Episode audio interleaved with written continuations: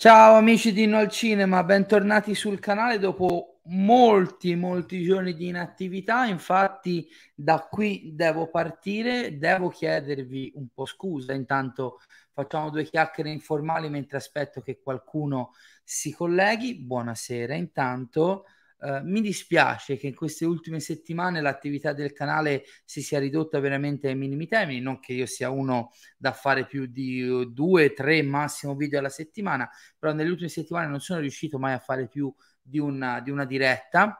Perché? Perché sono letteralmente eh, operato di lavoro. Oltre al mio lavoro principale sto eh, traducendo fumetti per Panini Comics, scrivendo per Best Movie, a breve verrà annunciata una, nuova, una, mia nuova collaborazione con un importante sito di cinema italiano. Insomma, veramente ci vorrebbero le giornate di 48 ore. È stato un periodo veramente eh, estenuante. Sono riuscito a malapena a partecipare alle ospitate sul canale di Mattioschi. Più tardi eh, mi troverete a, a facce di nerd come tutti i venerdì. Eh, vi prometto che entro un paio di settimane dovrei riuscire a liberarmi un po' e magari a riaumentare un pochino, sempre comunque secondo eh, i canoni del canale, l'attività. Sono già due settimane che con il mio socio in affari, affari Leonardo Linella rimandiamo questa diretta eh, in cui vogliamo scontrarci letteralmente eh, sul presente e passato, ma soprattutto il futuro del genere cinecomiche, che da, da, molti punti di vista può essere visto come una sorta di, di incrocio, diciamo, di, di bivio, bivio non mi veniva la parola, ma insomma, oggi intanto uh, siamo qua per parlare, recupero il banner di Animali Fantastici i segreti di Silente. Tutte le volte che parto con Animali Fantastici, in automatico mi viene da dire I crimini di Grindelwald, perché è l'ultimo titolo che mi è rimasto più impresso nella memoria. Nel frattempo, mi dimentico sempre di fare il bravo youtuber, vi eh, attivo il banner a scorrimento che vi ricorda che potete contribuire eh, con qualche eh, piccola donazione a, al canale e alla nostra attività dandoci la possibilità di crescere. Non abbiamo ancora lavorato sugli abbonamenti del canale, arriveranno presto, vi giuro, vi giuro, prometto. Fatemi superare lo scoglio di questo periodo e poi io e Leonardo ci lavoriamo come si deve. Eh, è il mio prossimo impegno e lo porterò sicuramente a compimento. Animali fantastici e segreti di Silente. Prima però faccio qualche saluto perché eh, state già scrivendo nei commenti. Un saluto a Valmin98 ora che hai più seguito hai deciso di fare recensioni a spoiler. No, in realtà le ho sempre fatte non spoiler, al massimo le ho... Poi magari se alla fine vogliamo mettere un banner spoiler, ma la verità è che io ho messo non spoiler, che non è che abbia così tanto da dire sulla trama di questo film. La mia sarà una riflessione più più generale sul film e sulla saga di cui fa parte. Non ti preoccupare, non è un problema di non voler parlare degli spoiler, no? non ho quel tipo di problemi. Ecco. Buonasera all'amico Lorenzo Recata, a San Filippi 04. Si è quasi addormentato in sala. Interessante, interessante questo commento. Ci torniamo dopo. Un saluto ad Asterisco. Uh, ah, addirittura c'è una citazione di Raffaele Meale da Quinlan non ha respiro epico, non riesce a tenere incollato lo spettatore alla poltroncina, non ha potenza espressiva, non produce neanche più stiracca- stiracchiato, ha di meraviglia, ma anche dei difetti. Questa eh, immagino faccia parte della recensione di Raffaele sul sito appunto citato. Mattia, ti ho appena risposto, arrivano, giuro, ripeto, non ho avuto, siccome eh, ve lo devo ricordare, sono ancora nuovo su YouTube, sono pochi mesi, sembra una vita fa che abbiamo iniziato a fare le live sul canale, ma sono solo sei mesi fa, eh, da quando mi hanno dato in largo anticipo rispetto a quello che io prevedevo la possibilità di lanciare gli abbonamenti, non ci ho avuto neanche tempo di informarmi su come funzionano, su cosa posso proporre, tipi di pacchetti, quindi mi ci voglio dedicare eh, come si deve insieme a Leonardo che è molto più eh, tecnologico e smanettone di me, lui si è laureato pochi giorni fa, io sto finendo questa serie di eh, lavori, uno che mi si sono accavallati uno sopra l'altro, ci arriviamo, ci arriviamo sorvoliamo sulla battuta di Phil the Walrus anche perché c'è un processo in corso quindi attendiamo ma ricambio il saluto dell'amico di nuovo buon pomeriggio Mattia spero che tu abbia recepito la doppia risposta un saluto a Eleonora Vinci sempre un piacere ascoltare le mie live. Oh, grazie mille, grazie mille. Eh, Zehor, che saluto, dice che vorrei informarti che sabato al Romix ho incontrato e chiacchierato con Edoardo Stoppacciare e Fabio Cavaliere. È stato fantastico. Guarda, devo sentirmi con Edoardo. Avevo provato a contattarlo qualche settimana fa, ma sicuramente era impegnato eh, lui e Christian perché vi avevamo promesso un Watch Together di Ghostbusters, il primo film.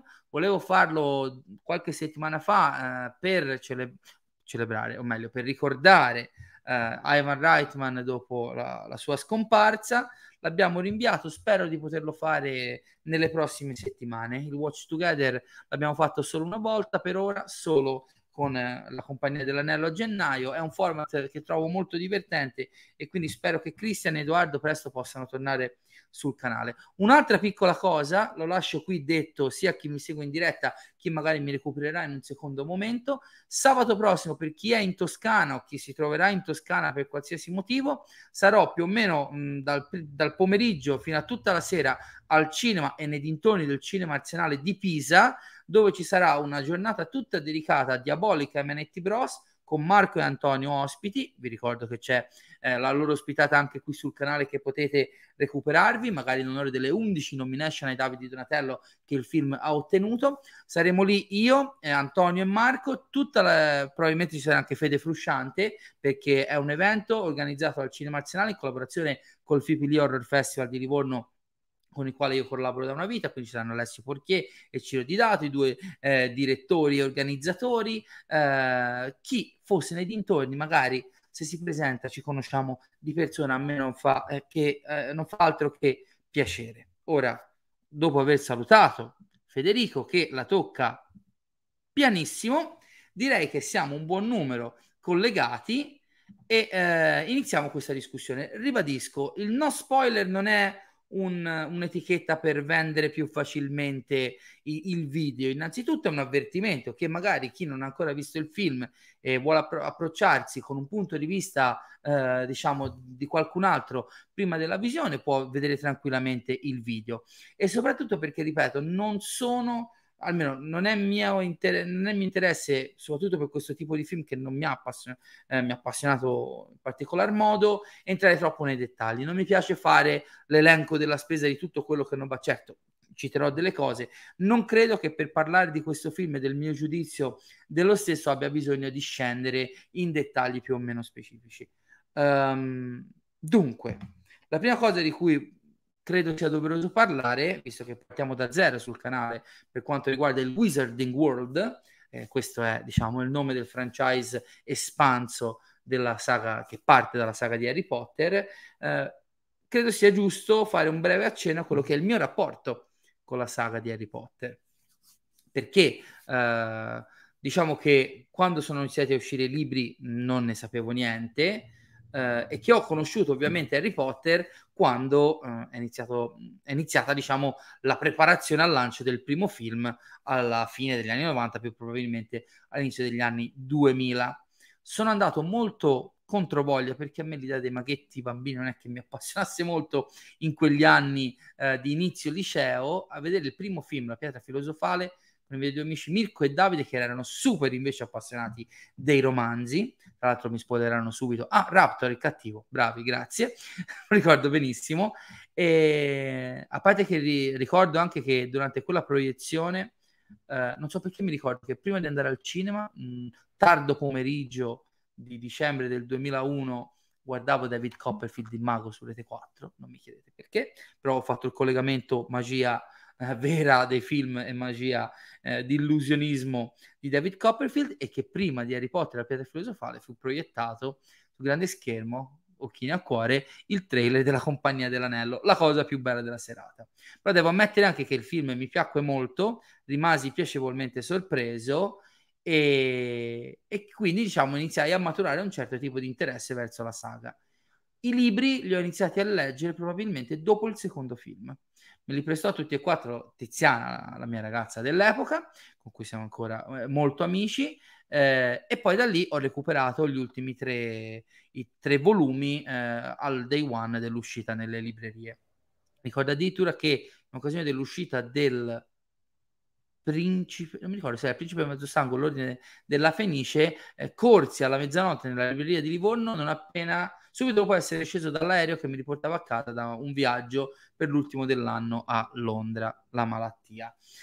Uh, quindi non mi posso definire un vero e proprio Potterhead, ma mentirei se eh, non dicessi che Harry Potter comunque ha avuto un ruolo importante nel, nel, passare degli anni della mia vita. Un po' per la mia esperienza diretta, un po' perché ho due fratelli più piccoli che entrambi ovviamente sono cresciuti molto più appassionati di me, soprattutto Francesco che non avete ancora visto sul canale al contrario di Diego molto molto più giovane anche di Francesco eh, rientravano più nel target della saga ho visitato i Leaves Studios sono andato agli Harry Potter Studios esperienza meravigliosa sono un appassionato non sono un fissato la mia passione per Harry Potter non ha eh, un centesimo dell'intensità di quella che ho per Star Wars e soprattutto per il Signore degli Anelli. È un mondo a cui voglio particolarmente bene proprio perché come dicevamo anche nella live da Mattioschi qualche giorno fa, eh, versus Harry Potter versus il Signore degli Anelli,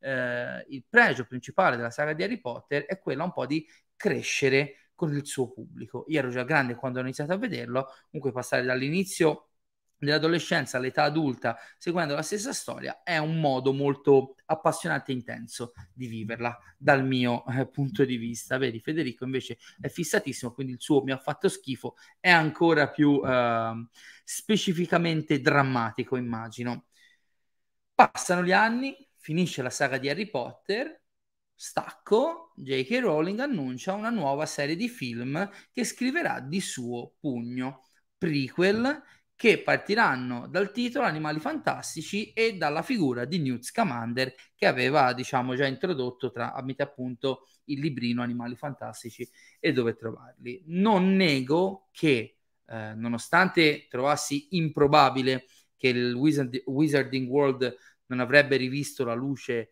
sul grande schermo perché Harry Potter ha fatto un sacco di soldi e il franchise andava sfruttato in qualche modo, mentirei se dicessi che all'epoca l'idea eh, mi sembrasse buona.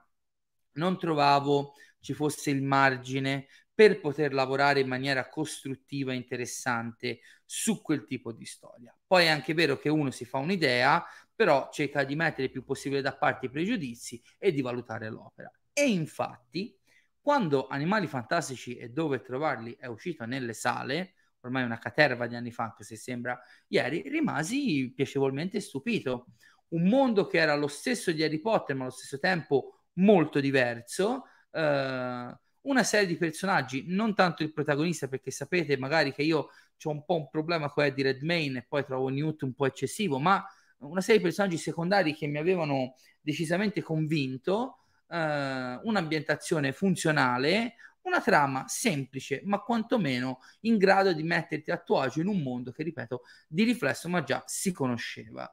Quindi ero rimasto particolarmente eh, fa- eh, fa- favorevole all'operazione.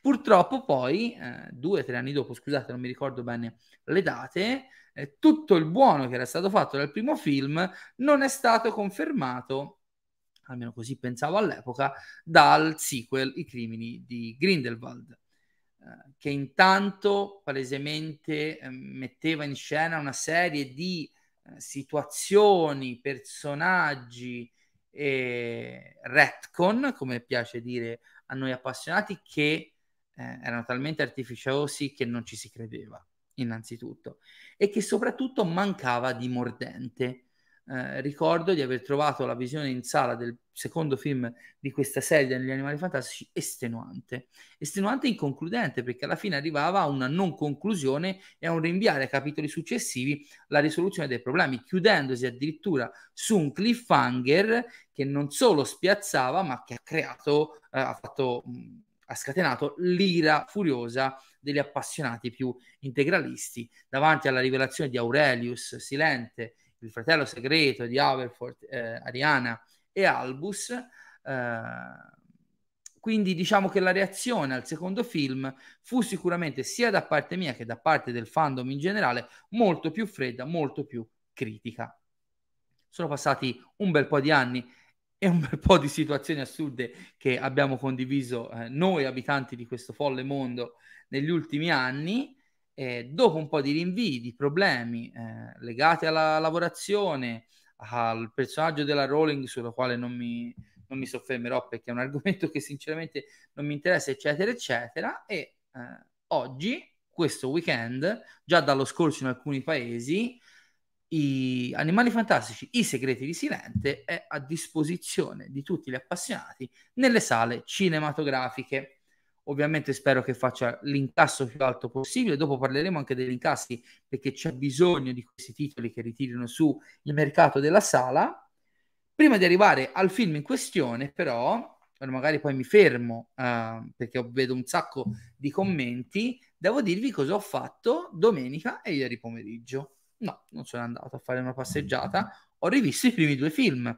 È un po' una tradizione quando il tempo lo permette, eh, anche in questo momento così super impegnato, eh, di rivedere i film precedenti di una saga. Chiaro, non è che tutte le volte che esce un film dell'MCU mi riguardo tutto l'MCU, però quando diciamo il numero di film lo, lo, consente, un rewatch è sempre ben voluto, soprattutto se sono passati tanti anni dall'uscita eh, dei film precedenti. E devo dire che vi ricordate quando io vi dico date una seconda possibilità ai film, non pietrifichiamo, non idealizziamo dei film in delle posizioni assolute per tutta la vita, riguardiamoli, anche quelli che non ci piacciono e cerchiamo di vederli con occhi diversi, chissà cosa possiamo trovare. Ecco, a questo rewatch non ci crederete, non ci credevo neanche io, ho trovato il primo film comunque funzionante, comunque gradevole, ma drammaticamente piatto, soprattutto nella parte centrale. E ho trovato, diciamo, pre- preparandomi psicologicamente a vedere una merda, il secondo terribile, l'ho trovato semplicemente mediocre. Non un bel film, ci mancherebbe. I, I crimini di Grindelwald non è un bel film. Eh, soprattutto sul personaggio di Queenie, secondo me compie un crimine che, che, è veramente allucinante e che secondo me continua nel terzo film. Eh, e mi dispiace perché la coppia ehm, eh, di Queenie e di, del personaggio di Dan Fogler, eh, Kowalski, mi aveva appassionato tantissimo, mi aveva veramente scaldato il cuore guardando il primo film. Eh, però ecco, a questo rewatch l'ho trovato meno drammaticamente tragico altri, delle altre visioni. Probabilmente l'avevo visto un paio di volte in sala proprio per portare mio fratello più piccolo che all'epoca la sera non poteva fare tardi al cinema quindi chi lo sa eh, come funziona la, la, nostra mente in rapporto ai film. Ripeto, sì, è vero, il secondo non ha una trama, non so se ce n'ha tanta di più il primo, eh. soprattutto non so se ce n'ha tanta di più il terzo, caro Valmin. Recupero qualche commento perché state scrivendo in tanti. Allora, ok, posso dirli, posso farle ora due parole su una vita in fuga, l'ho visto con un paio di giorni di ritardo rispetto, piccolo off topic per l'amico asterisco, ehm, guarda, vanno bene le due parole che hai usato già te. È oggettivamente terribile e purtroppo a me non ha smosso niente di niente. Proprio un cinema che non capisco. Non capisco cosa voleva dire. Non, boh, no, per me è proprio un no. No secco, caro asterisco. Zehor dice: Scusa, ma mi ero allontanato un attimo dal computer. Mi ripeti dove e quando c'è l'evento? Sabato prossimo, 23 aprile, se non sbaglio, sì, dovrebbe essere il 23 aprile, Cinema Arsenale di Pisa, trovi tutte le informazioni sia sui canali social del Fipili Horror Festival, FIPILI, F-I-P-I-L-I, seguite tutti i canali visto che è un evento che, che cerco eh, sempre di, al quale cerco di dare una mano nell'organizzazione, si tiene tutti gli anni a Livorno magari, eh, chi lo sa, potrete venirci a fare visita nelle prossime edizioni che del cinema Arsenale di Pisa, dove si terrà l'evento, appunto. La saga di Harry Potter, dice Balmin, molto sopravvalutata come quella di Star Wars. No comment, direi proprio di no comunque. Sicuramente più Harry Potter di Star Wars, ma da qui a chiamare entrambe sopravvalutate, insomma, non saprei più. Uh, b- b- vediamo un po', vediamo un po'. Secondo Valmin i primi quattro capitoli sono i migliori, più maturi paradossalmente dei film teen 5-7. C'è un motivo, eh, ne parleremo tra poco. Ho solo letto la Camera dei Segreti, solo due, solo due, uno solo, solo due. Vabbè. Io mi sono appassionato alla saga dal, dal quint, dalla quinta superiore, immagino, quando ero piccolo la snobbavo. Eh, ci sta, eh, ci sta. Ho apprezzato prima Animali Fantastici ho letto pure la sceneggiatura in formato romanzo, quella no, mm, ormai era passato il mio interesse per questo tipo uh, di, di prodotto. Ovvio. Ovvio. Uh, salto un commento perché tornerà di attualità dopo. Ok, allora, ieri sono andato, uh, è vero Michele? Anche prima una trama molto scarna, ma almeno una conclusione di Nito te la dava. Per me era un bel urban fantasy nei suoi limiti che usciva dalla claustrofobica Hogwarts. Infatti era quello che funzionava in Animali Fantastici. Raccontare un tipo di storia simile, buonasera al dottor Pari, ma in un contesto completamente diverso. Ricordiamoci che c'era anche il passaggio dall'Inghilterra agli Stati Uniti, quindi è una cultura dei maghi anche diversa, seppur nei dettagli da quella di Hogwarts e dintorni. Ma dicevo, ieri sera sono andato a, in sala con le aspettative molto basse.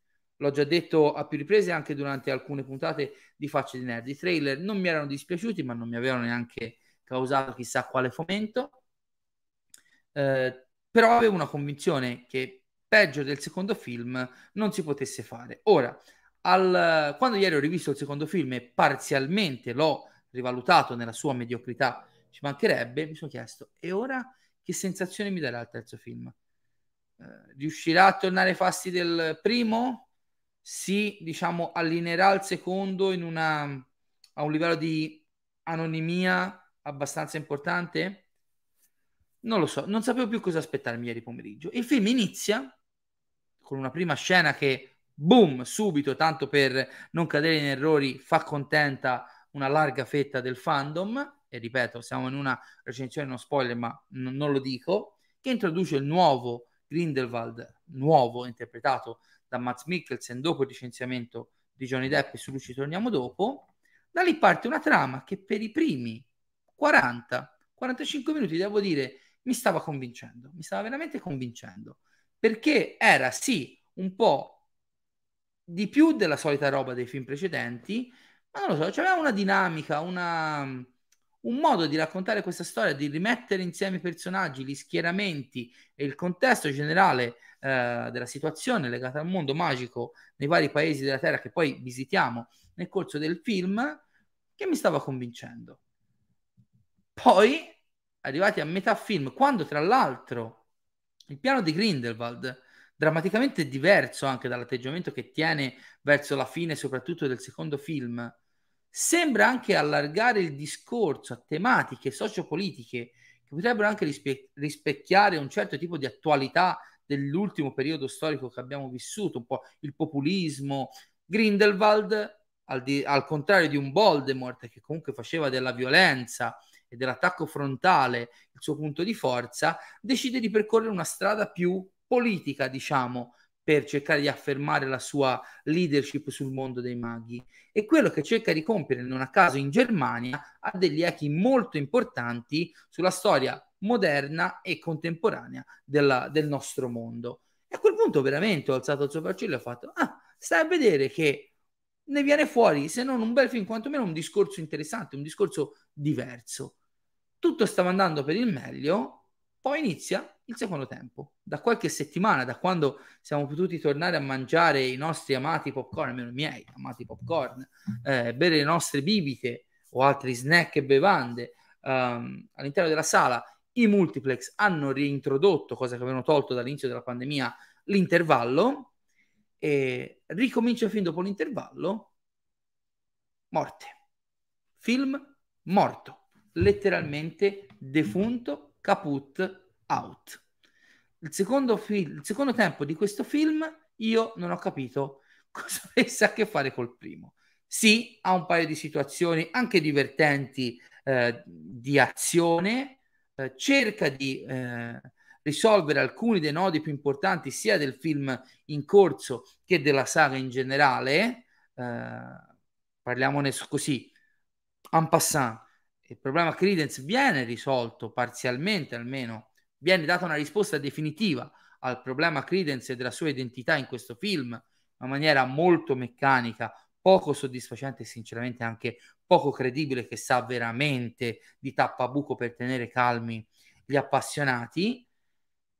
Però, eh, oltre al fatto che l'ultimo atto di questo film si svolge in una location che sinceramente tuttora non comprendo nella scelta, soprattutto con un anticlimax che lascia insoddisfatti sotto tutti i punti di vista dell'azione come messa in scena spettacolare, come dell'azione con un significato per i personaggi, come una sorta di di nuovo ci troviamo davanti a un finale in sospeso. Mo io leggo in giro che questo film è palesemente impostato con un finale chiuso affinché possa funzionare da chiusura qualora facesse flop il film e non potessero produrre gli ultimi due dei cinque film uh, previsti.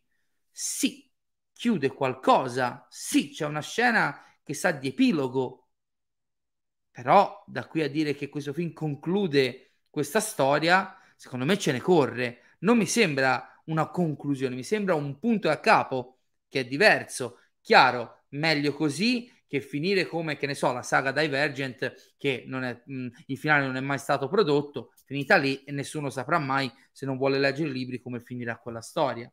Però da qui a dire che questa è comunque una conclusione organica e degna della saga, secondo me è un po' eccessivo.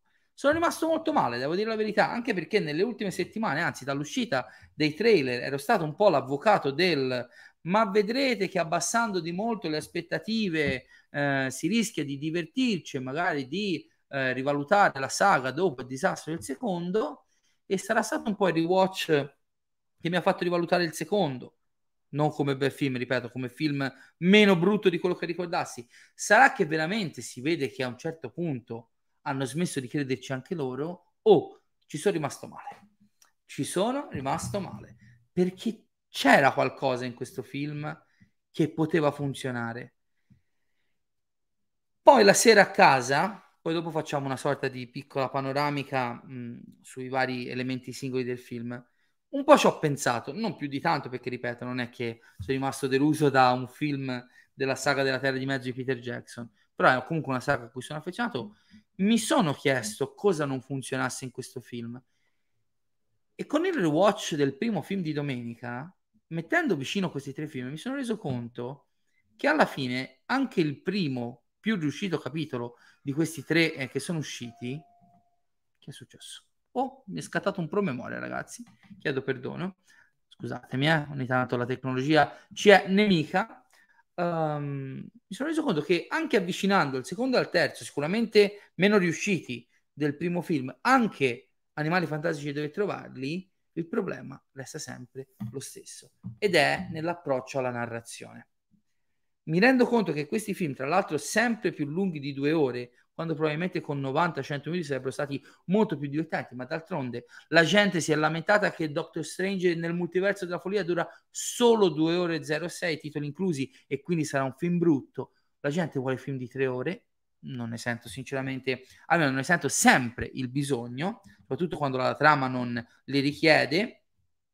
Sono reso conto che questi film hanno tutti lo stesso problema ed è una, un problema di approccio narrativo che credo, e qui partono le ipotesi, eh, potrei sbagliarmi, credo sia dovuto principalmente alla scrittura di J.K. Rowling.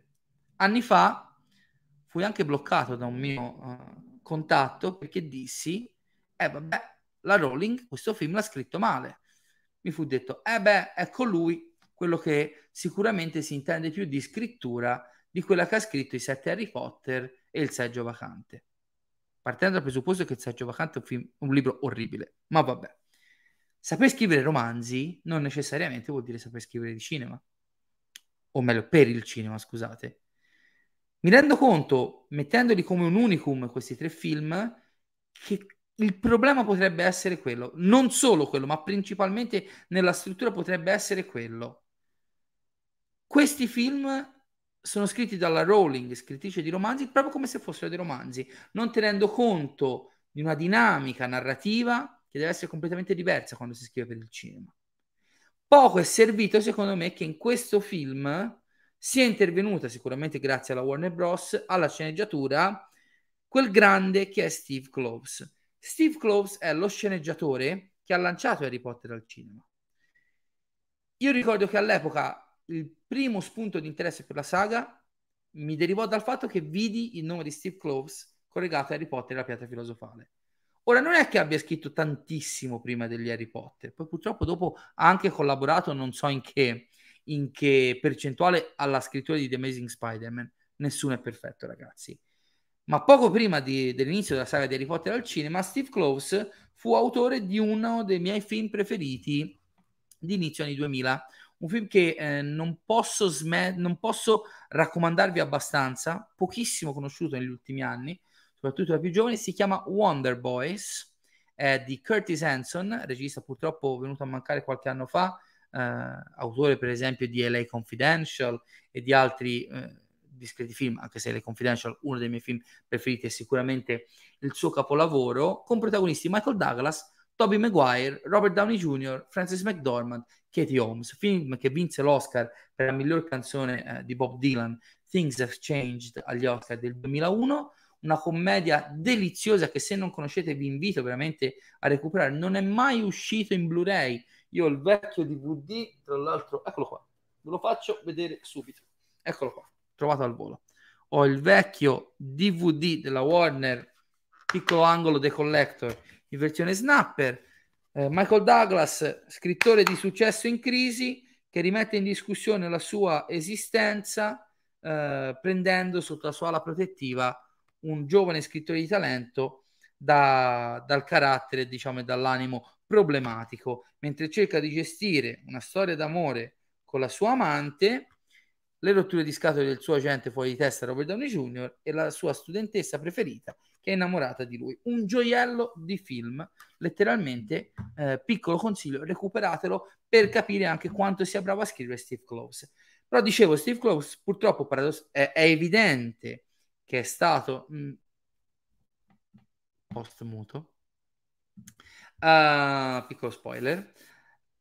Uh, Steve Close è palesemente stato chiamato dalla Warner, almeno questa è la mia ipotesi, eh, a risolvere alcuni dei problemi della struttura della saga dovuti all'approccio probabilmente di J.K. Rowling. Qualcosa infatti da un punto di vista di scrittura funziona meglio, ma non riesce a liberare questa saga da questa struttura statica.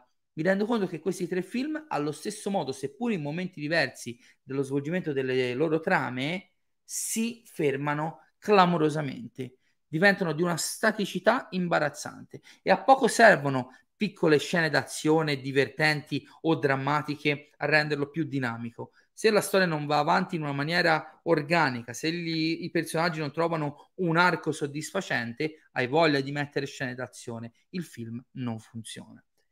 E io credo che questo sia il problema principale di questa saga, una saga pensata più come a un proseguimento dei suoi romanzi su schermo che come una serie di film. Io credo tantissimo nella divisione delle, delle competenze e credo che con questi film la Rowling abbia dimostrato, non aveva possibilità, non aveva bisogno di dimostrare di essere una brava scrittrice eh, sulla carta stampata, doveva dimostrare di essere una brava scrittrice per i film, per il cinema, dal mio punto di vista ha dimostrato di non esserlo.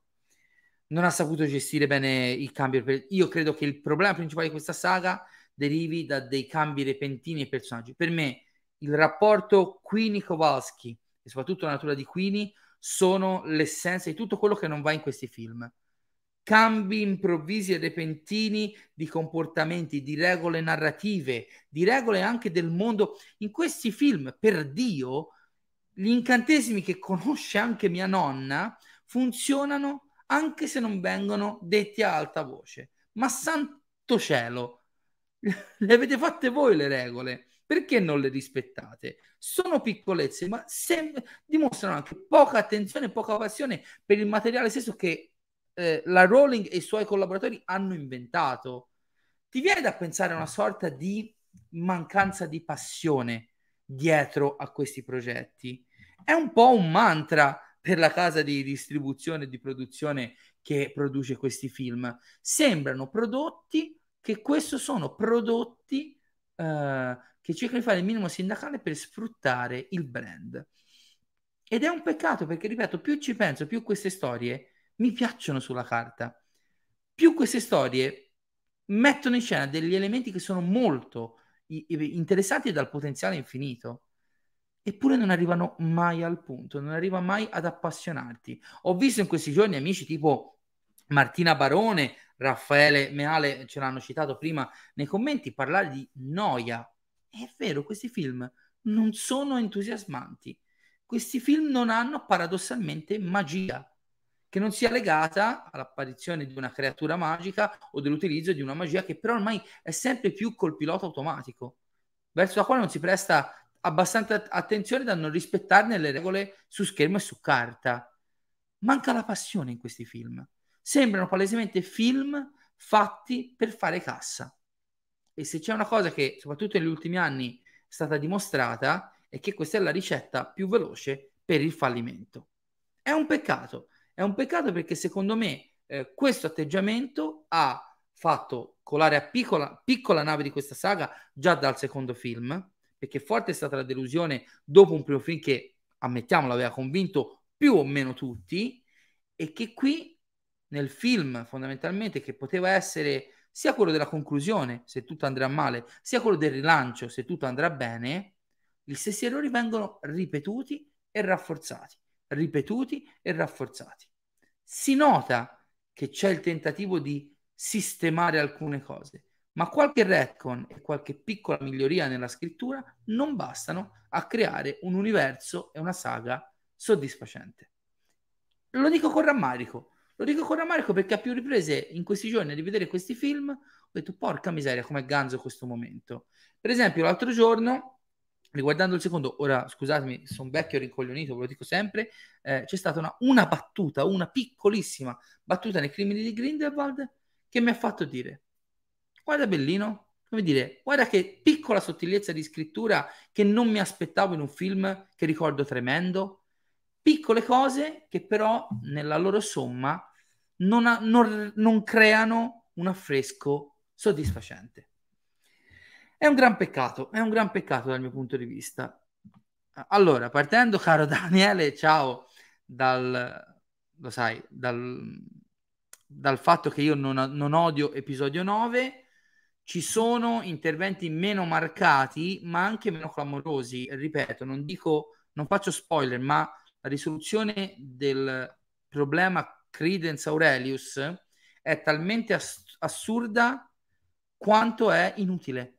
Cioè non ha nessun tipo di conseguenza più o meno nella trama e nello svolgimento della stessa. Secondo me è più grave di un tu sei la nipote di Palpatine, che è una forzatura, ma è anche una forzatura che poi porta a qualcosa. Giusto o sbagliato? Ne parleremo in futuro. Stanno per arrivare nuove puntate su Star Wars, ve lo giuro. Almeno lì creano una reazione. Qui ti dicono cosa è, qual è la soluzione, fai, vabbè, stica, vabbè, stica come sono giovanile. Uh, no, mi dispiace Valmin, no, mi dispiace, no, no Lorenzo Pari, non è la fine di tutto, ne parleremo nei prossimi mesi, fatemi lavorare, fatemi lavorare. Allora, allora, allora, recu- recuperiamo qualche altro commento, poi magari, uh, beh, mi sembra il minimo che ti piaccia anche a te, è, oh, è uno dei migliori film dell'MCU. Oggi ve le tiro così, eh? ve le tiro tutte così sono noiosi e senza, e senza magia. Bravissimo Michele. Vabbè, a parte il bravissimo. A questo punto molto meglio. Ma che cacciarone. Oh. Thor Ragnarok è un grande film. Parleremo anche di quello. Parleremo anche di quello. Uh, io potrei dirti ni, perché ragazzi lo, lo voglio sottolineare anche per, per correttezza. Eh. Non è che il film mi abbia fatto, mi abbia fatto schifo. Eh. Pari, per favore, eh, per favore. Ora ci vogliamo inventare che tutti gli Star Wars prima di episodio 9, inclusi anche quelli vecchi, erano scritti da Aaron Sorkin, no? Con delle finezze di scrittura incredibili. Vabbè, lasciamo perdere, ne parliamo. Una... Non mi citate più episodio 9. Chiusa la parentesi episodio 9, ne parleremo a... al momento opportuno. Non ho odiato questo film, eh. se ne parlo con un'accezione eh, che ricevete in maniera negativa è perché sono dispiaciuto, perché a un certo punto ci stavo credendo tantissimo. Ero convinto che avessero trovato una chiave per non stravolgere tutto e allo stesso tempo ricalibrare un po' il tiro. E invece quello che stavano seminando bene nella prima parte del film crolla clamorosamente nella seconda. E a me, a me dispiace, io non sono uno di quelli che odia i film, al contrario di quello che dice qualcuno e che spera che falliscano. Io voglio che i film siano belli sempre e comunque. Io vorrei tanto che Zack Snyder facesse un bel film, ma se non lo fa io che ci posso fare? E mi dispiace perché mi sta anche simpatico. se vogliamo scendere un po' nell'analisi dei, dei punti, diciamo, più deboli e anche più mh, di forza del film, mi sono preso qualche appunto, scusatemi, ma ripeto, vecchiaia e rincoglionimento la fanno eh, da padroni. Uh, partiamo da Grindelwald. Il Grindelwald di uh, Mads Mikkelsen, che è un grande attore, mi piace tantissimo e che secondo me non fa, insomma, no, non sfigura in questo film, è complicato da giudicare perché da una parte secondo me fanno di tutto per allontanarlo dal personaggio sopra le righe sia nell'aspetto che nel comportamento, molto gigione. Non parlo di cattiveria, di aggressività, ma proprio di atteggiamento eh, scenico di Johnny Depp. Dall'altra, eh, non viene mai percepito nel film, secondo me, come una minaccia. Cioè sembra, l'ho già detto, un politico che cerca di portare eh, verso la fine, la conclusione e il successo un suo piano uh, specifico, e, però cioè, nel film precedente era palesemente un Hitler dei maghi, qui calma, non voglio fare nomi, però sembra più un politico furbo, furbetto che cerca i barbatrucchi piuttosto che uno pronto a, a tutto pur di sottomettere i babbani o i nomag, come li volete chiamare, e, e andare a capo della comunità magica. C'è uno stacco importante. Credo che Mikkelsen e chi l'ha diretto eh, abbiano optato per un approccio abbastanza freddo e distaccato per far dimenticare subito Depp. E se da una parte capisco l'approccio, non credo che funzioni molto bene. Non credo. No, Valmin, fino a lì non posso arrivarci. Non posso arrivarci. Eleonora dice: Il mio problema è che guardando Animali Fantastici non riesco a credere che faccia parte dello stesso universo di Harry Potter. Molto meno magia e più attume anche a livello estetico. Sono d'accordo, infatti, altri due punti deboli che volevo sottolineare sono le scenografie e i costumi, che non sono male, sono ottimi. Sono di Stuart Craig con Neil Lamont, che è l'uomo che ha creato l'universo di Harry Potter al cinema per come lo conosciamo, quindi tanto di cappello, ma che sembra veramente a questo punto lavorare un po' col pilota automatico, anche se ho apprezzato il Ministero della Magia eh, tedesco che ha questa diciamo, architettura abbastanza evocativa di periodi storici poco felici, e non parlo solo del nazismo, della storia del paese, appunto, del popolo tedesco, e costumi di Colin Atwood.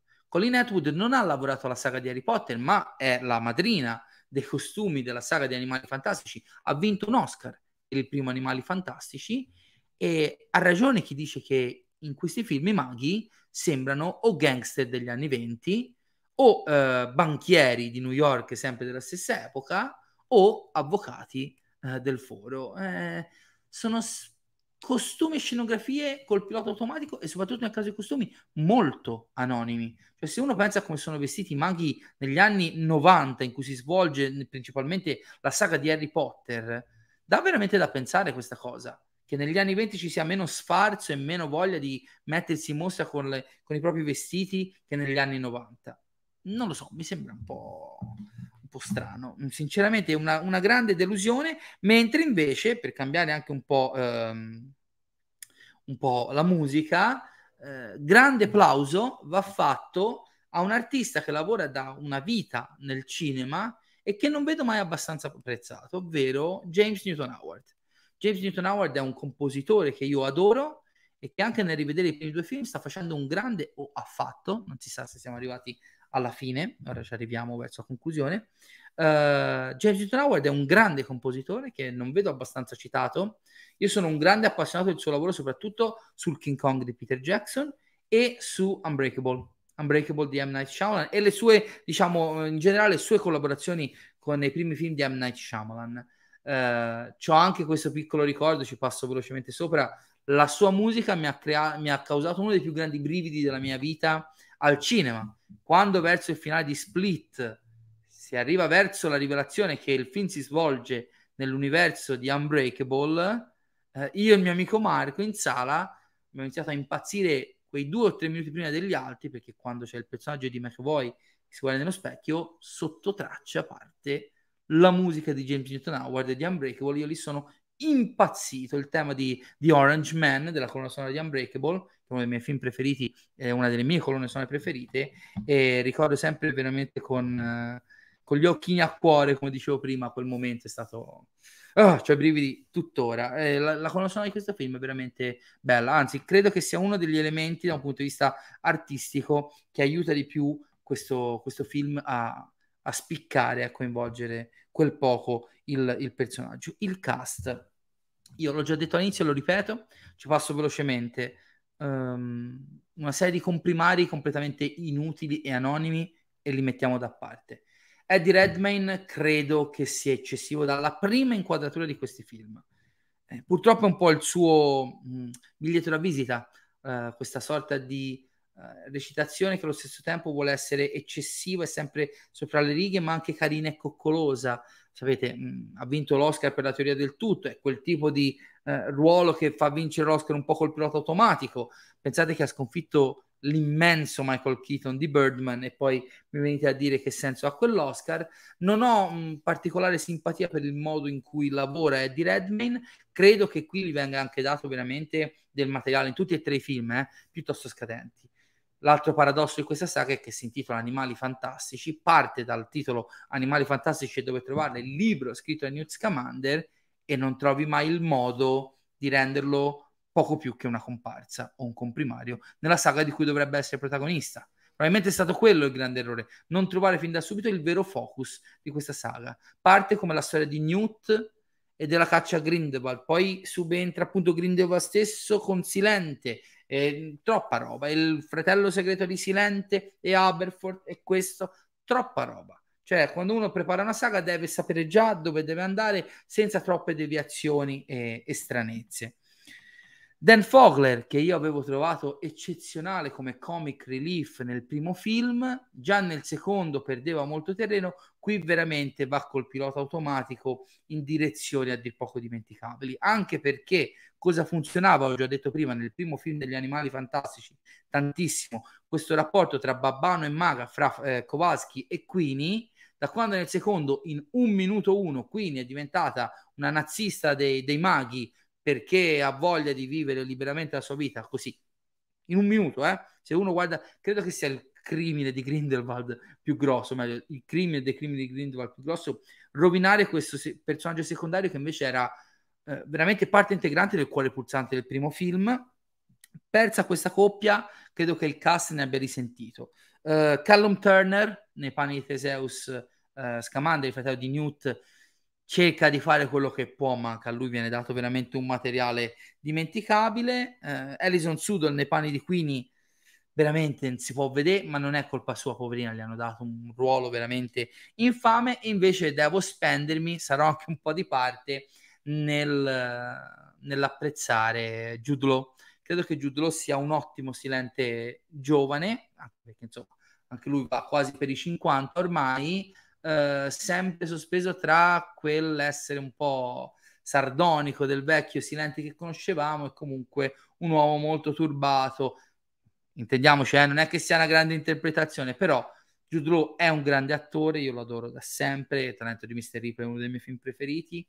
Sentite quanti, di quanti film dovremmo parlare. Io devo creare una rubrica sui miei film, me l'hanno anche chiesto oggi in privato su Instagram di, di parlare di più dei miei film, diciamo, degli anni di formazione. Teneto di Mr. Ripley è sicuramente uno di quello, lo adoro e credo che in, in, una mediocrità recitativa abbastanza importante il suo silente, che di fatto è, è il protagonista del titolo di questo film, risalti in maniera importante, anche nella scena finale che nel suo piccolo è molto, molto carina.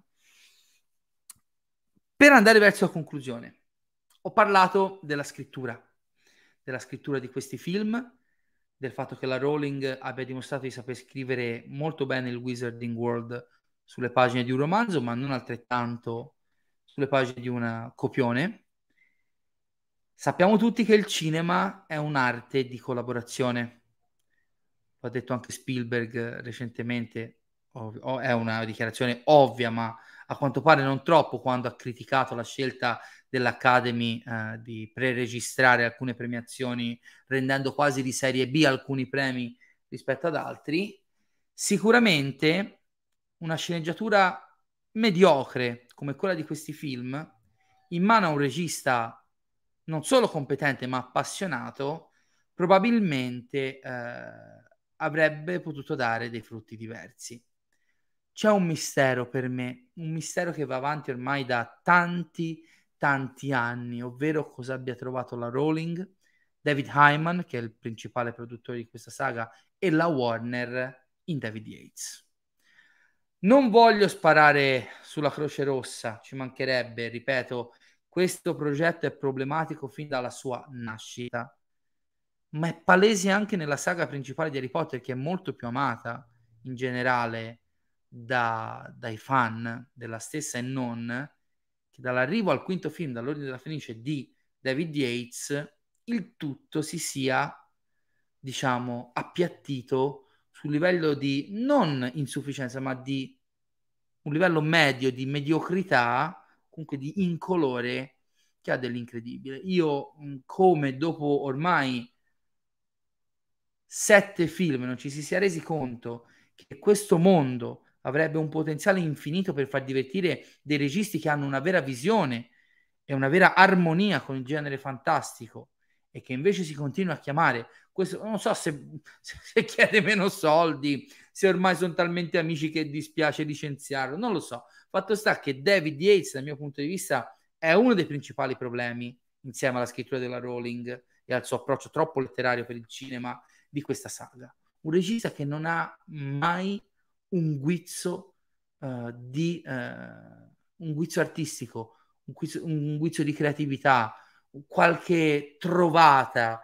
Il cinema sì, si scrive, ma poi si racconta anche per immagini. Ci sono sceneggiature mediocri, tante sceneggiature mediocri nella storia del cinema che vengono potenziate o comunque migliorate da un ottimo regista. David Yates non può essere quella persona. Probabilmente c'è questo da dire, caro Dario. Si farà andare bene tutto. Eh, probabilmente uh, David Yates è l'emblema dello shooter, il regista che fa poche domande, punta al compitino, quello fa, la Warner è contenta, la Rowling uguale, che magari ha la sindrome di Stephen King come con Kubrick e Shining, eh, però non è questo che, non so perché è partita, sì, scusatemi di nuovo, le macchine ribelle come Terminator, non capisco come non si capisca. Cioè io non, fa, non lavoro nel cinema, ma come un executive o una serie di produttori di executive non capiscano che un regista non ha la verva adatta per portare avanti una storia. E sicuramente eh, David Yates ha, è un grande complice della, dell'affossamento di questo Wizarding World sul grande schermo. Io sogno allora, facciamo così, arriviamo al finale. Perché dobbiamo parlare, ora abbiamo parlato del presente, del passato, dobbiamo parlare un po' del futuro di questo Wizarding World. Non dico neanche di animali fantastici, dico proprio del franchise legato a Harry Potter e al suo mondo. Ora, dopo due giorni di programmazione in Italia, Animali Fantastici, me li sono segnati, ha guadagnato circa 1.400.000 euro. Un ottimo risultato, il terzo miglior risultato uh, se, o del 2022 o dalla riapertura, non mi ricordo, scusatemi, probabilmente del 2022 o no? No, no, no, credo sia dopo The Batman e dopo Spider-Man, insomma, terzo migliore incasso di qualcosa. La settimana scorsa ha aperto, è uscito in 22 paesi, incassando 57 milioni praticamente di dollari. Questo weekend è previsto il suo, eh, previsto il suo arrivo nei cinema americani con un esordio si dovrebbe aggirare intorno ai 46 milioni di dollari. Il più basso degli esordi dei tre film degli animali fantastici, un po' inevitabilmente, anche se c'è molta speranza eh, per una migliore tenuta, visto la reazione che in linea di massima da parte della critica è stata positiva, non al 100%, ma in buona parte. Ora, non ricordo il budget del film, però secondo me questi sono dati che, eh, come dico anche da settimane eh, del resto, non fanno pensare a un possibile insuccesso di questo film. Soprattutto se da qui all'uscita di Doctor Strange non avrà grandi rivali e non mi sembra che ce ne siano, e soprattutto se il passaparola sarà medio positivo, io credo che gli incassi di questo film non saranno in condizione di affondare la saga. Poi non credo che il futuro degli animali fantastici sia legato solo agli incassi c'è il problema J.K. Rowling. Come la gestiamo ora la signora, la gestiamo la signora che diciamo, è impazzita e non tiene la, li- la lingua a freno eh, pubblicamente parlando di determinati argomenti? Come gestiamo il fatto che magari buona parte del cast o non ha più voglia di fare questi film o mm, non lo so, insomma, ci sono vari elementi che mi fanno pensare da una parte che eh, alla Warner abbiano capito che questa saga non è riuscita come volevano e che magari stanno pensando ad altro. Sono possibilità infinite, possono fare una trilogia su Silente, possono fare un salto avanti e inventarsi storie ex novo, possono andare direttamente a raccontare, che ne so, l'infanzia di Tom Riddle che, mh, e poi quella, che ne so, dei genitori di Harry Potter, di tutti il cast di comprimari, tutto il cast di comprimari eh, più giovani, Lupin, eh, Piton, eccetera, eccetera. Harry Potter vivrà, è un franchise che fa macinare soldi, quando più, quando meno, e la Warner non può rinunciarci.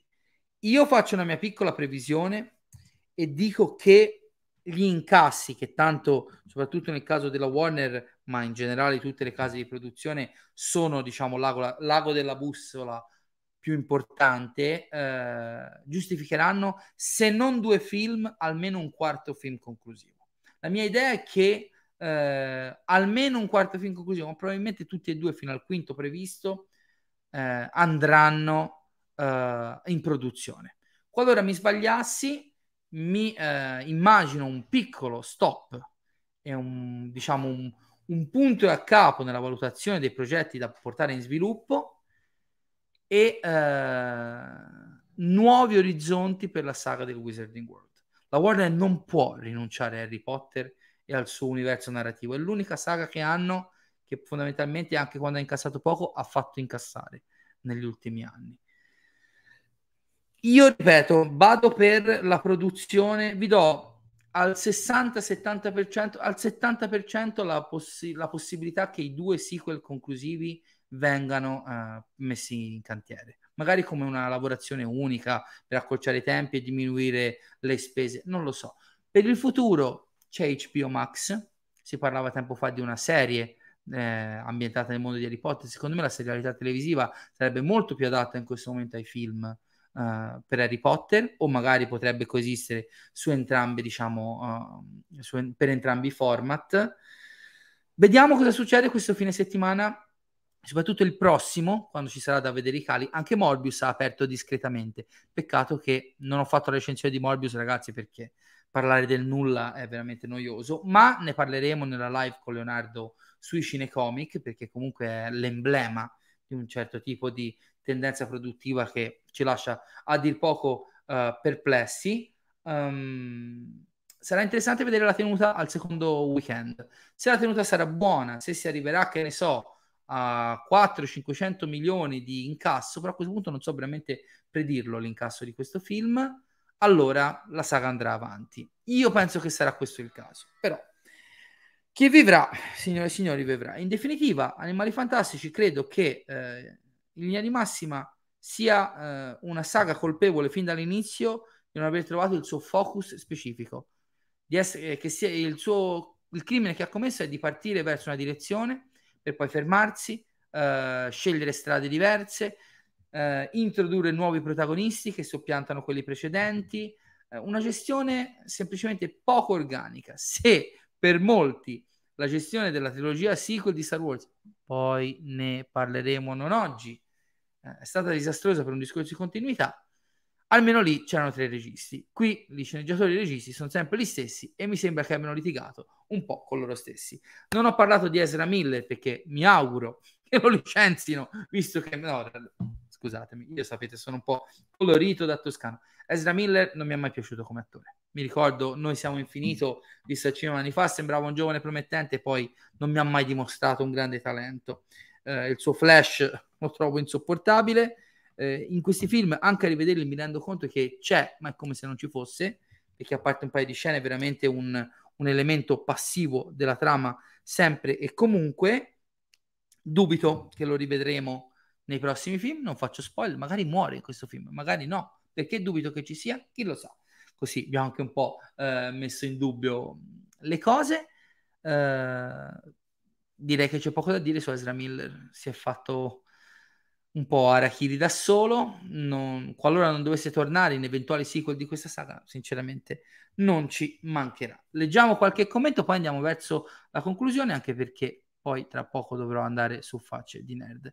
Allora, Dario, io non sono molto solito fare il gioco dei, dei voti, ma proviamo a dare un, un voto ai tre film della serie. Direi che il primo si può assestare in definitiva su un 7. Eh, io sono uno abbastanza largo e di manica quando apprezzo anche in maniera parziale i film. Mm, fino a, fino a domenica scorsa ti avrei anche detto 7,5 perché ne avevo un ricordo veramente senza contare che la sorpresa di Johnny Depp alla fine Colin Farrell che si trasforma in Johnny Depp una delle sorprese mh, mm, che mi hanno più sconvolto al cinema non perché oh, Johnny Depp ma che cacchio ci fa direi il primo 7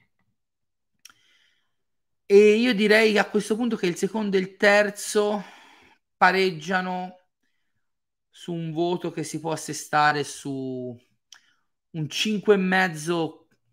Potrei arrivare al 6 diplomatico perché, ripeto, non è che sono uscito al cinema prendendo a testate il muro. Scusate, non è che mi sono addormentato dalla noia. Semplicemente proprio quel film che ti scivola addosso e ti lascia solo il rammarico di non aver visto la potenzialità di quella trama sfruttata come si deve, da un bravo sceneggiatore e da un bravo regista.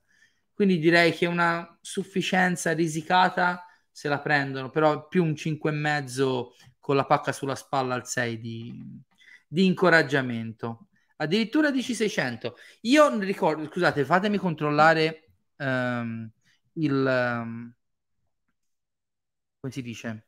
Il budget, scusatemi costato 200 milioni. 200 milioni, ci mettiamo 50 milioni, ma forse anche di più, di uh, marketing. Per essere un vero successo dovrebbe incassare sugli 800 milioni. Mi sembrano un po' troppi. È anche vero che questi film generano un'entrata infinita in merchandising, prodotti collaterali, libri, mm, CD, eccetera, eccetera, colonna sonora, costume, altre cose. Non, non saprei non saprei, dobbiamo vedere un attimo gli incassi, ripeto, non tanto di questo primo weekend, ma del secondo. Io credo che eh, se fa cinqu- intorno ai 50 milioni nel weekend in America, già alla fine di questo weekend con gli incassi della settimana scorsa eh, andrà verso i 250-300 milioni. Sarà dalla settimana dopo, però ripeto, mi sembra che non debba uscire niente di peso, correggetemi se sbaglio, prima di, di Strange a inizio maggio, quindi dovrebbe avere la strada abbastanza libera per quelle due o tre settimane che possono aiutare.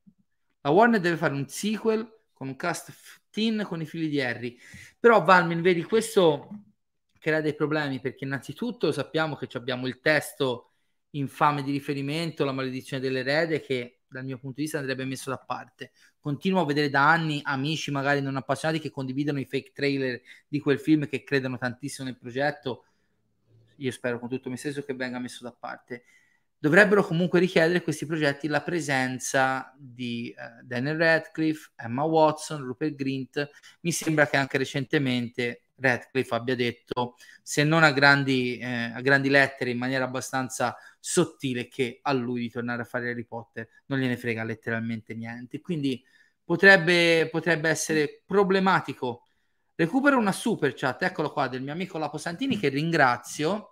Almeno Mikkelsen vale la pena. Io potrei dirti anche di sì, perché c'è un paio di momenti un po' gigioni, ma comunque volutamente tali, in cui la sua presenza è molto eh, importante. La prima scena, quella che eh, seppur molto gratuita mi aveva dato da ben sperare tra lui e Giudo Law, si apre una scena di dialogo tra i due eh, è molto bella secondo me e mette diciamo un punto a capo rispetto al film precedente però insomma credo anche che sia un, un potenziale non sfruttato a sufficienza.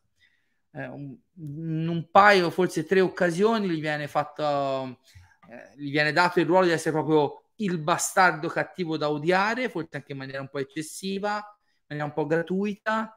Eh, stesso discorso è un grande attore in questo film che ha poco materiale su cui lavorare. Quindi ti dico sì, vale la pena Mikkelsen, però mi è rimasto più impresso Jude Law, che è un paradosso. È anche vero che il film si chiama I segreti di Silente magari è anche giusto così. Molte serie TV lì io non saprei, eh, perché insomma, io credo che allora, io non mi ricordo, probabilmente io l'ho già detto questa cosa. Dici, Francesco, però chiudere gli animali fantastici, magari ci togliamo dalle palle Newt e compagnia, che continui la guerra tra ehm, Grindelwald e Silente, che continui altro tipo di trame, non lo so.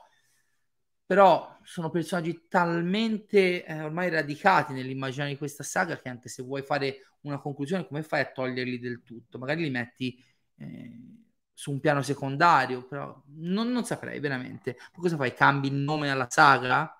Animali fantastici a botte tra maghi? Non lo so. Sono molto perplesso. Io resto ancora più perplesso.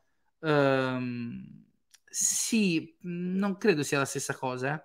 con tutto il rispetto. Star Wars eh, si svolge in una galassia vastissima questi comunque in un mondo che, almeno per come lo conosciamo, eh, non offre abbastanza orizzonti così eh, ampi da poter andare a destra e a manca con la narrazione, ecco, dal mio punto di vista. Io, ripeto, non capisco da, da umile bastardo disgraziato quale sono, come ancora oggi nel 2022 queste major non abbiano la coscienza di quanto sia importante il lavoro di progettazione dietro a queste saghe potenzialmente infinite.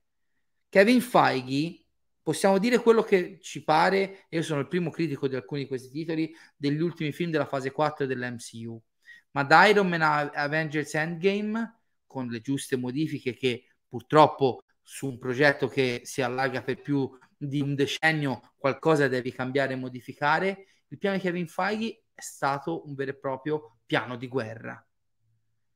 Perché non si capisce che è questo di cui hanno bisogno queste saghe?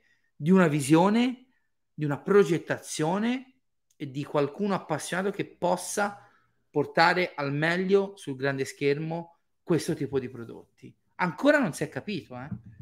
E questa saga si salva in corner per la popolarità del marchio e perché comunque non fa così schifo come magari qualche fan un po' integralista dice, non fanno schifo questi film. Sono mediocri, che forse è peggio. Forse è peggio perché un film brutto fa arrabbiare. Questo proprio lascia indifferenti, almeno dal mio punto di vista.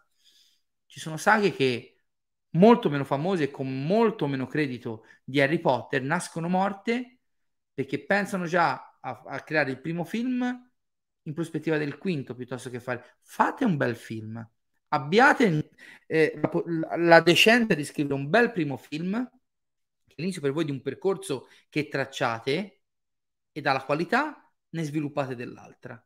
È inutile fare i progetti su 2, 3, 4, 5 film se non avete una storia da raccontare, soprattutto se non sapete come raccontare e qualcuno che la sappia raccontare. Sì, è questo. Sono film grigi. Sono assolutamente d'accordo, Fabrizio. Assolutamente le major si devono ripigliare. A tal proposito, ragazzi, io andando verso il finale del video, ringraziandovi perché siete numerosi oggi, ehm, ripeto, abbiamo con Leonardo questa live che rimandiamo da un paio di settimane sullo stato del cinecomic.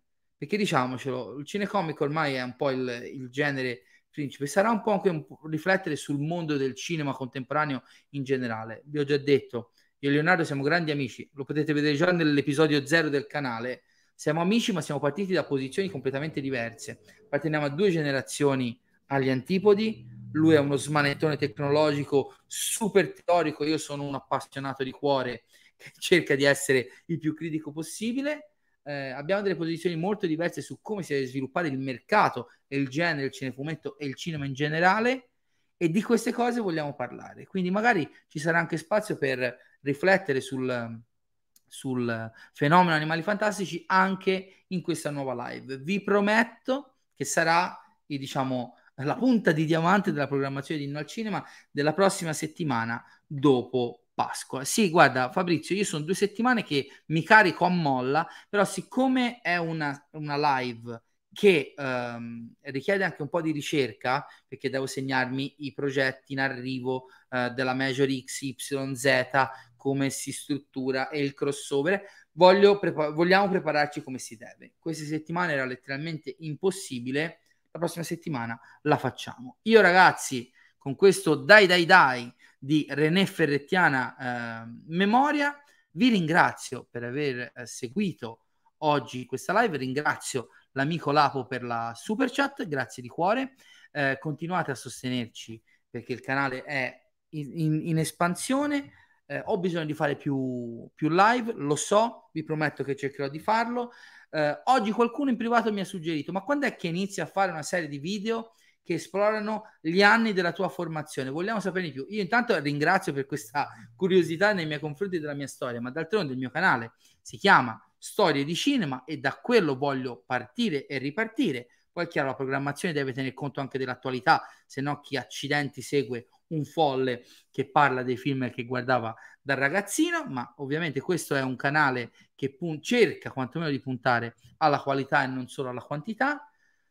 Continuate a seguirci, suggeriteci ai, nos- ai vostri amici, ma anche ai vostri nemici. Vi ricordo, se ci vogliamo incontrare dal vivo, che sabato prossimo mi troverete al Cinema Arsenale insieme a Marco Antonio Manetti e all'organizzazione del FIPLI Horror Festival, se siete nei dintorni, così ci diamo un bel abbraccio da amiconi eh, seguite il canale, il canale attivate le notifiche, seguiteci su Instagram. Oggi Leonardo mi ha fatto vedere un paio di prove video per gli annunci delle prossime live che mi hanno messo i brividi a me che non so neanche preparare le grafiche. Vedete sui canali YouTube e Instagram di Inno al Cinema, fa tutto Leonardo.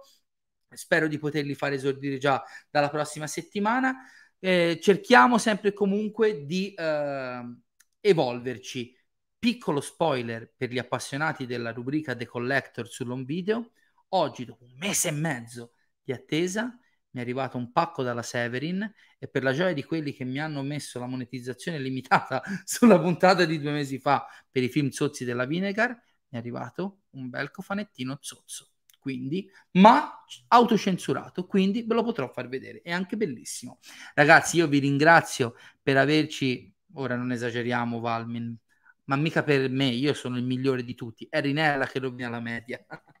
Ragazzi, grazie. Uh, sì, sì, sì, sì, sì. Uh, oltre alla master- masterclass c'è la proiezione. Alle 20.30 la sera proiettano Diabolic. Andate sul sito del Cinema Arsenale di Pisa e ci sono già tutti i dettagli. Non vi preoccupate. Ragazzi, io vi mando un abbraccione eh, a prescindere dalle credenze di ciascuno, buona Pasqua e buona Pasquetta, che in molti casi vuol dire buone bracciate in compagnia degli amici, abbuffatevi il più possibile di cioccolata e di tutto quello che vi piace mangiare. Un abbraccio, andate al cinema, anche se le giornate si fanno più belle, ci sono un sacco di eh, titoli interessanti. Un abbraccione, viva il cinema, viva il al cinema, viva tutti voi eh, nostri followers. Un abbraccio e buon weekend, buona Pasqua, buona Pasquetta. For Frodo. The purpose of civilization is to be able to empathize with other people. Beyond the clouds and the stars. Show me the money! Show me the money! I want the truth! You can't handle the truth!